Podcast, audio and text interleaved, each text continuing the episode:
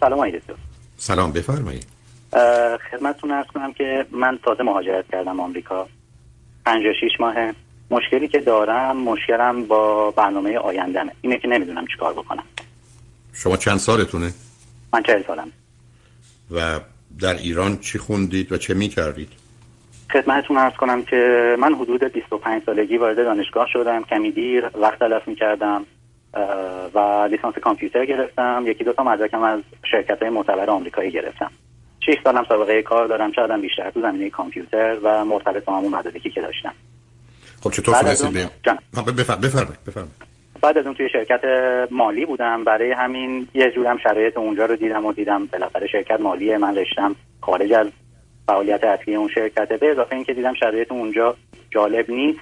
برای همین علاقه من شدم رفتم فوق لیسانس مدیریت هم گرفتم در این کار. این قضیه تا حدود 32 سالگیم طول کشید. بعد با یه دوستی آشنا شدیم. ایشون گفتن که اگر بخوای من می‌تونم برات آفر بدم شما بیای آمریکا. البته یه جوری هم مالا از قبل آشنایی بود و شاید زمینه آشنایی بود که این دوست تصمیم گرفت که این کمک رو به ما بکنه. حالا نمی‌خوام وارد این جزئیات بشم. اومدیم آمریکا البته تو این مدتی که ترامپ هم بود من وارد یه فوق لیسانس دیگه شدم. یه دانشگاه جدید و تأسیسی اروپا آنلاین میخوندم جامعه شناسی سیاسی که اونم آخراشه در واقع. الان مشکلی که دارم اینه که نه نه سب کنید. نه نه نه نه نه سب کنید سب کنید چیزی مونده. از نظر ازدواج و خانواده و بچه و اینا کجایید بله قربان.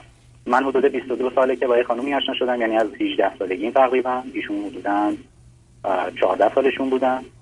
13 14 سالشون بودن. حدود 7 سال با هم دوست بودیم نگه داشتیم این ارتباط رو. 4 سال بعد نامزد بودیم و الان دور 12 ساله که ازدواج کردیم. بچه هم نداریم چون برنامه بلند مدت برای مهاجرت داشتیم.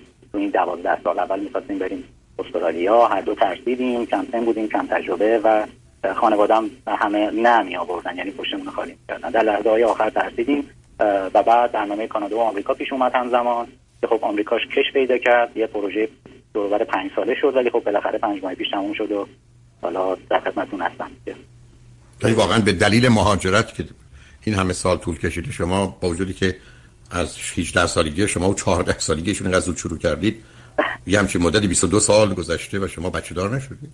بله قربان خدمتتون عرض کنم که سالهای اول خب خیلی کشمکش داشتیم با هم و هر دو شروع کردیم مطالعه کردن البته. همیشون شروع کرد روانشناسی مطالعه کردن در کنارش. منم یواش یواش می‌خواستم وارد داستان مدیریت بشم. علاقه من شدم. کمی که جزء درسا بود کمی دیگه هم در کنار ایشون بالاخره جست گریخته مطالعه داشتیم. تصمیم گرفتیم که یعنی بیشتر ایشون مدیریت می‌کرد و من ترس داشتم از این قضیه. کمی نه اینکه ترس احتیاط می‌کردم نمی‌خواستم بار اضافه ندانسته ای به دوش بکشم.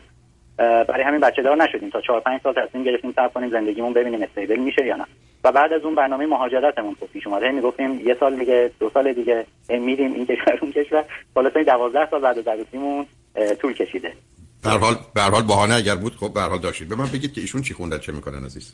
ایشون هم مهندس هستن تو ایران نیمه وقت کار مهندسی انجام می‌دادن کار پروژه‌ای کار انجام می‌دادن و نیمه وقت هم آرایشگری می‌کردن. اوکی. به من بفرمایید هر دو فرزند چندم هستی من فرزند اول هستم از دو فرزند و ایشون فرزند سوم هستن از چهار فرزند. اوکی بسیار خوب. خب حالا الان اینجا که هستید با چه موضوعی مثبت یا منفی روبرو شده توی این مدت؟ فعلا اگر من اشتباه نکنم از طریق گرین کارت آمدید به امریکا؟ دقیقاً آقای دکتر و دقیقاً منظورتون منفی بود همونه مشکل. اونطور که پیش یعنی زمینه‌ای که ما فکر می‌کردیم پیش نرفت. هم یک کمی کارفرمامون یه کمی بعد قولی کرد و پشت ما رو خالی کرد. هم یه مقداری هم بالاخره قضیه کرونا بی تاثیر نبوده. در اینکه ایشون ذهنش مشغول طرف دیگه یعنی کارهای دیگه بشه و به هر حال تواناییش و جرأتش برای کمک کردن به دیگران یه مقدار کم شده. الان شرایط کاری خیلی بدی دارم کار افتضاحه درآمدش هم افتضاحه. ولی به عنوان مسئله کوتاه مدت برام مهم نیست. من حتی این چند روزه گذشته یکم دریچه برای پیدا کردن کار برام باز شده. برای کار دارم پرواز می‌کنم از خوشحالی و کارفرما اونجا میگن تو چقدر خوب کار می‌کنی نمی‌دونم انگیزه از کجا گرفتی از این حرفا. خبر ندارم که انگیزه من به خاطر اونجا نیست به خاطر خوشحالیه که از شاید باز شدن دریچه ها در من ایجاد شده.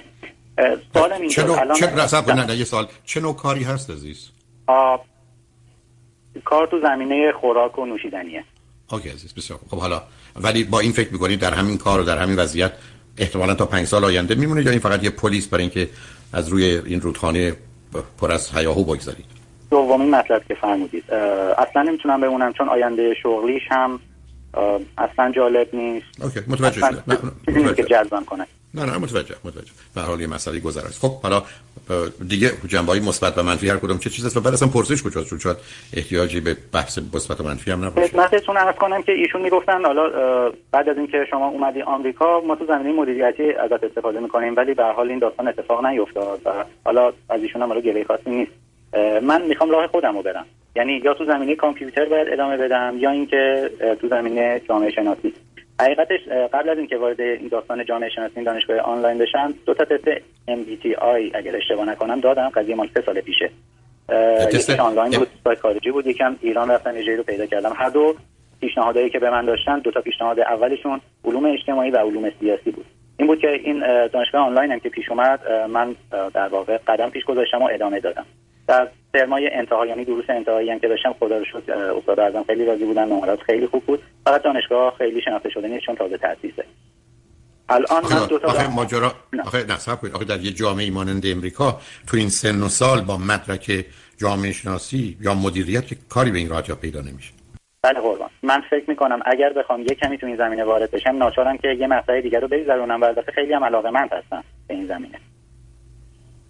یعنی چی؟ مثلا فکرتون این است که اگر بخوایم یه عنوانی روش بذاریم جامعه شناسی sociology یا بعد فرض کنید تا چه مقطعی می‌خواید برید بعدم فرض بفرمایید تا برسید تا PhD بعدش می‌خواید باش چیکار کنید؟ اتفاقا همینی بود که این مطلبی که گفتی چیزی بود که می‌خواستم از شما بشنوم چون واقعا توی جزیره گیر کردن که اصلا کسی نیست نه اون هیچ یعنی شما اگر شما اگر به عنوان یه فرد خارجی حتی داخلی هم بودید تو این سن و سال PhD سوسیولوژی بگیرید. حالا به این راحتی هم دانشگاه خوب ورود بهش ساده نیست. بعدم 5 6 سالی مینیمم طول می‌کشه. بعدش بیاد بیرون تقریبا می‌تونم به شما بگم هیچ بازار کاری نیست. حتی اگر شما با یه مدرک فوق دیپلم کمی آشنا به مسائل اجتماعی باشید. یعنی اصلا این بازار نداره در امریکا عزیز. مثل که شما بفرمایید که من در امریکا می‌خوام مثلا حقوق قضایی ایران رو درس بدم. از یه ده میلیون نفر یه نفر علاقه من نیست. نه اون که شغل و کاری نیست جامعه شناسی که هیچی عزیز. مدیریت برمیگرده به یک کمی توانایی شما بعد امکاناتی که دارید. و مثلا شما فرض بفرمایید که با توجه به شرایطتون شما بخواید یه جمع 50 50 یا 500 نفره امریکایی رو به یک اعتبار باید چه مدیریت یا رهبری کنید. آخه معمولا اون احتیاج به یه مقدار آگاهی سنگین و شدید فرهنگی و زبان داره و این مال کسی است که بومی است و اینجا متولد شده یا اگر مثلا قبل از 12 سالگی به امریکا آمده. یعنی اینا رشته‌ای نیست که اینجا کسانی درش اصلا درخشیده باشن. یعنی اصلا بشه برای که بازارش نیست عزیز. اولا بسیار محدوده. حالا روانشناسی یه قصه دیگری داره مثلا در زمینه کلینیکالش ولی جامعه شناسی پیچ. اونی هم که شما من فرمودید که مثلا از اروپا گرفتید یا از هر جا ممکنه به درد کار در ایران در یه شرایطی بکنه بخوره. بگذاریم از اینکه نمی‌دونم اصلا مدارکی رو که شما از اونجا می‌گیرید وزارت علوم یا آموزش عالی ایران اصلا چگونه ارزیابی می‌کنه؟ بعید می‌دونم به چیزایی از این قبیل اعتباری برابر بده.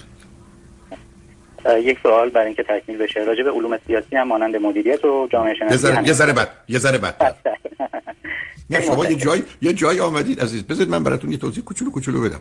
من خودم وقتی که برگشتم به امریکا در 1977 به عنوان visiting professor رفتم دانشگاه یوتا. من وقتی که اینجا اومدم فوق لیسانس روانشناسی داشتم از دانشگاه تهران فوق لیسانس اقتصاد داشتم از دانشگاه تهران دکترای جامعه شناسی داشتم از دانشگاه یوتا امریکا بنابراین اینجا دکترام گرفتم. رفتم چهار سالم دانشگاه تهران اونجا درس دادم. و بنابراین به عنوان استاد در اونجا درس دادم. آمدم اینجا. یک سال اول خب پس اینجا باز رفتم دانشگاه یوتا. پس بنابراین یک سالم اینجا اینجا دانشگاه بودم. اما وقتی که وارد لس آنجلس شدم بعد از یک سال که از سالت لیک سیتی آمدم مطلقا شغلی نبود. نتیجتا من کاری که کردم با سرعت رفتم یه فوق لیسانس سوم گرفتم. Marriage Family Child Counseling. و امتحانا و همه رو گذروندم و شدم license Marriage Family Child Counseling. یعنی مشاور ازدواج و خانواده. نه فوق لیسانس اقتصاد من کمک می‌کرد نه فوق لیسانس روانشناسی من نه دکترای جامعه شناسی من. یعنی با هیچ کدوم از اینا کار نبود. الان هم همینه. بنابراین می‌خوام به شما بگم برخی از رشته ها مثل مثلا فرض کنید در یک کشوری 5 تا خواننده برجسته دارید. ولی جمعیت 80 میلیونی دارید یا 80 تا دارید. ولی 80 میلیون جمعیت دارید یه سری کارها هست که برای خارجی اصلا به اون صورت بازارش نیست. حتی فرض کنید روانشناسی شما تش بیارید دکترای روانشناسی هم بگیرید با تو محیط ایرانی کار کنید. یعنی به این سادگی نیست که یه امریکایی بیاد کنار شما با یه کسی که چل سال اول عمرش رو در امریکا نبوده بخواد پیچیدگی های روابط خانوادگی و فامیلی و انسانی که مرتبط به امریکا هست چون اینا بسیار بسیار جنبه در حقیقت فرهنگی و محیط و بومی دارن. و اونم تازه حالا اگر ما فرض کنید از سوئیس آمده بودیم یا نمی‌دونم از بلژیک آمده بودیم یا فنلاند آمده بودیم خب یه نگاه دیگه امریکایی به ما می‌کرد.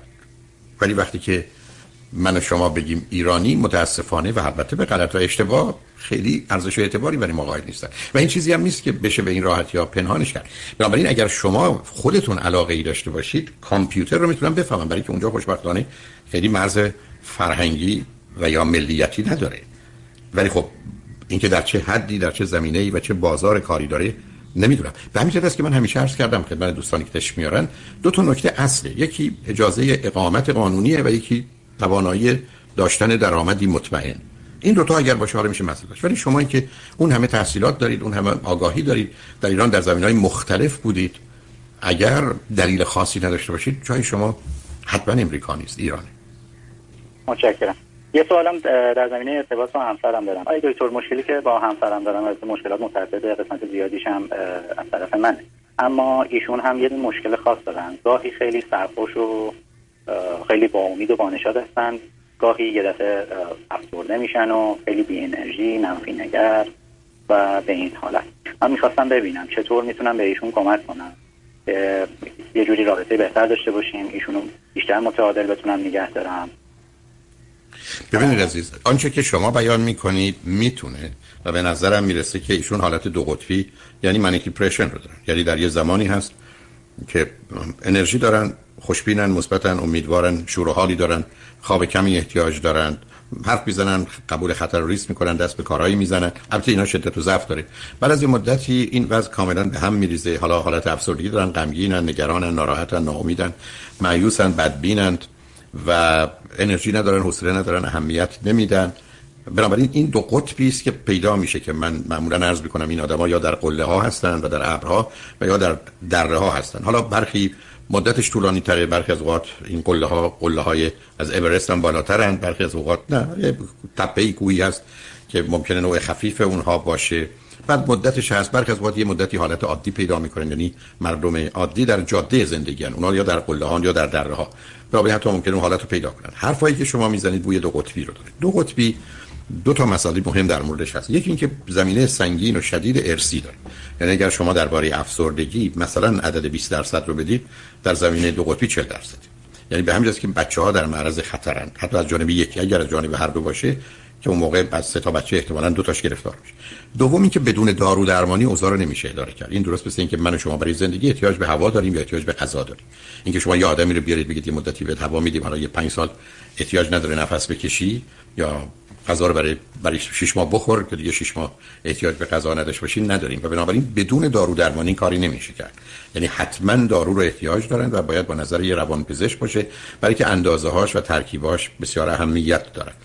و بعد یه مقدار تغییراتی رو در محیط به وجود آوردن که نه در حالت شیدایی و سرخوشی تصمیمایی بگیرن اعمالی انجام بدن که بعدا ضرر و زیان داشته باشه. مثلا فرض کنید وارد یک بیزینس و کاری بشن یا پول رو در یه زمینه که بیشتر جنبه قمار داره ولی مثلا مثل استاک مارکته بگذارن که مشکلاتی پیدا کنن.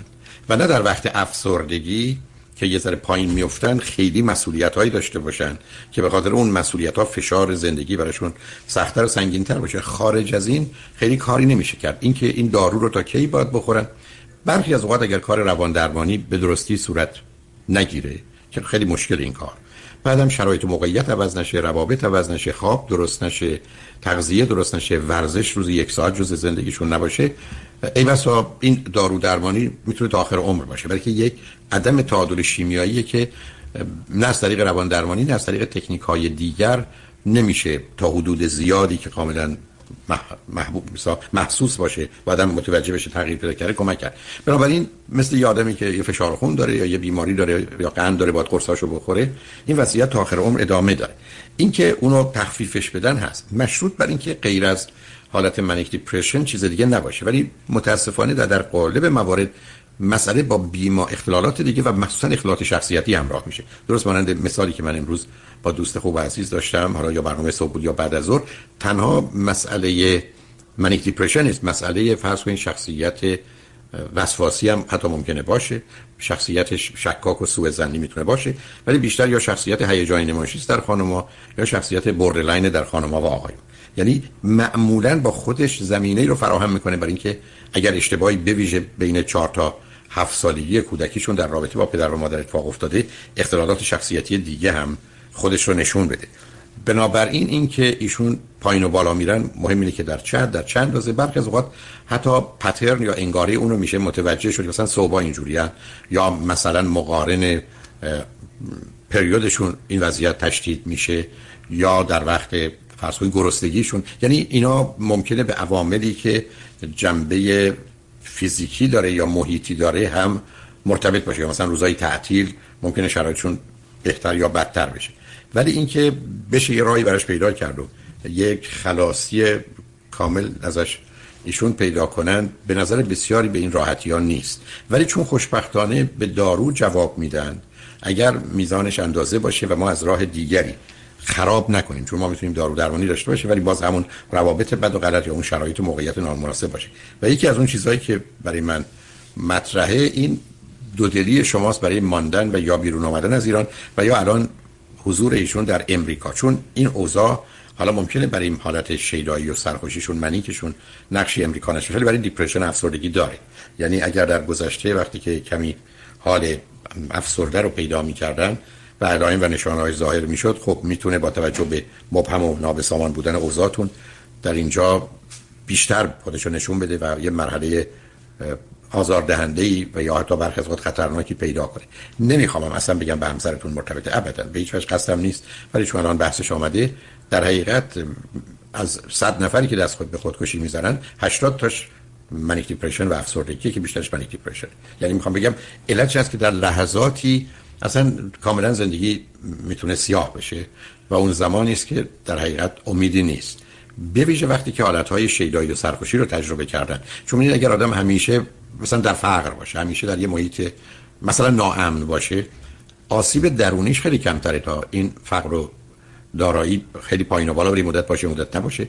یا یه جای امنیت و آرامش راحتی باشه جایی نباشه. ما خودمون رو یه جوری با شرایط سخت و بد به حال به دلیل توانایی که داریم سازگار می‌کنیم. اشکال کار منیک دیپرشن اینه که هم در اون اوجند و هم در این حزیز و این دوگانگی است که بیشتر زندگی رو برای خودشون مشکل می‌کنه یا برای اطرافیان. چون برخی از اوقات هم اطرافیان نمی‌دونن الان با کدام روبرو هستن و یا احتمالا چه عاملی می‌تونه برانگیزنده یه جابجایی حالشون بشه یا از حال عادی که دارن وارد حال غیر عادی بشن. این که باید مواظب بود. کار دیگری که شما پر حال اتفاق افتاده نداشتن فرزندتونه. چون اگر فرزند می داشتید هم در دوران حاملگی هم شیرخارگی هم بعدا مسئولیت بزرگ کردن بچه برای کسی که خودش یه مقدار زیادی این چنین در معرض تغییرات زیاد هست سنگینتر و سختتر می بود اینه که می‌خوام بدونید اون یه مورد حداقل اینجا کمک کرده که آسیب سخت و سنگین نباشه. ولی حتما یه روان پزشک رو می‌خوان برای ارزیابی کامل و دارو درمانی رو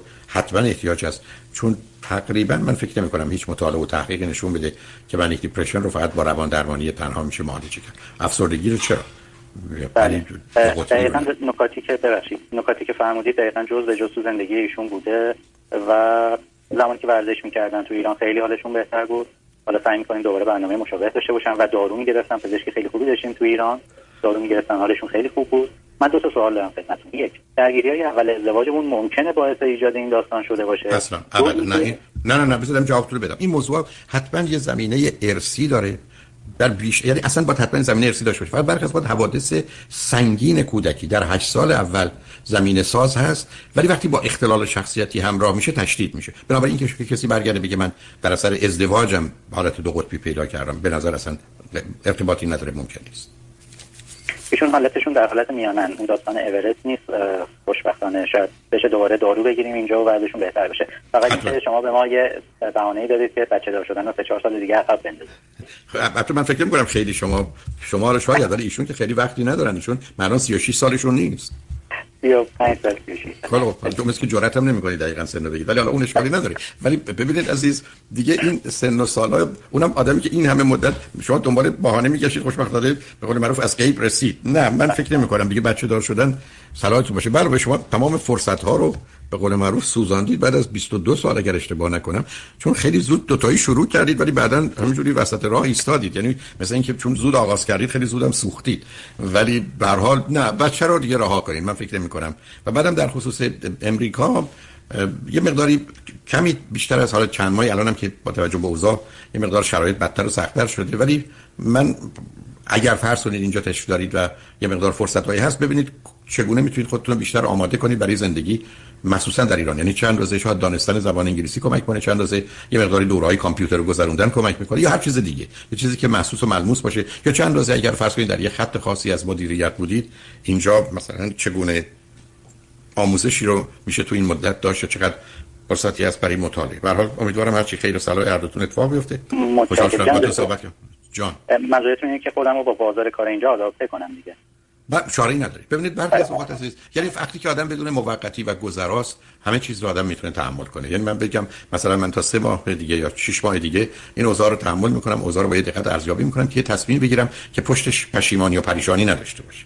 یعنی بنابراین اونم می‌تونم بفهمم به هر حال یه نوع کاره یه نوع دنیاست یه تجربه است و خیلی از وقت آدم‌ها توی دنیای کمی ناشناخته و یا تجربه های سخت و سنگینه که در خودش زمینه هایی رو رشد میده. که قبلا اگر در حالت عادی بود پیدا نمی‌کرد. به هر حال طور که به درستی هم گفته شده اون فشار و سختی و سنگینی یا مشقتی که من از پا در نیاره حتما از من آدم بهتر و برتر و قویتر و داناتر و تواناتری می‌سازه. به هر حال مواظب هم دیگه باشید و خوشحال شدم باهاتون صحبت کردم عزیز. متشکرم. وقتتون بخیر. خیلی لطف کردید خدا. تمام خدا نگهدار.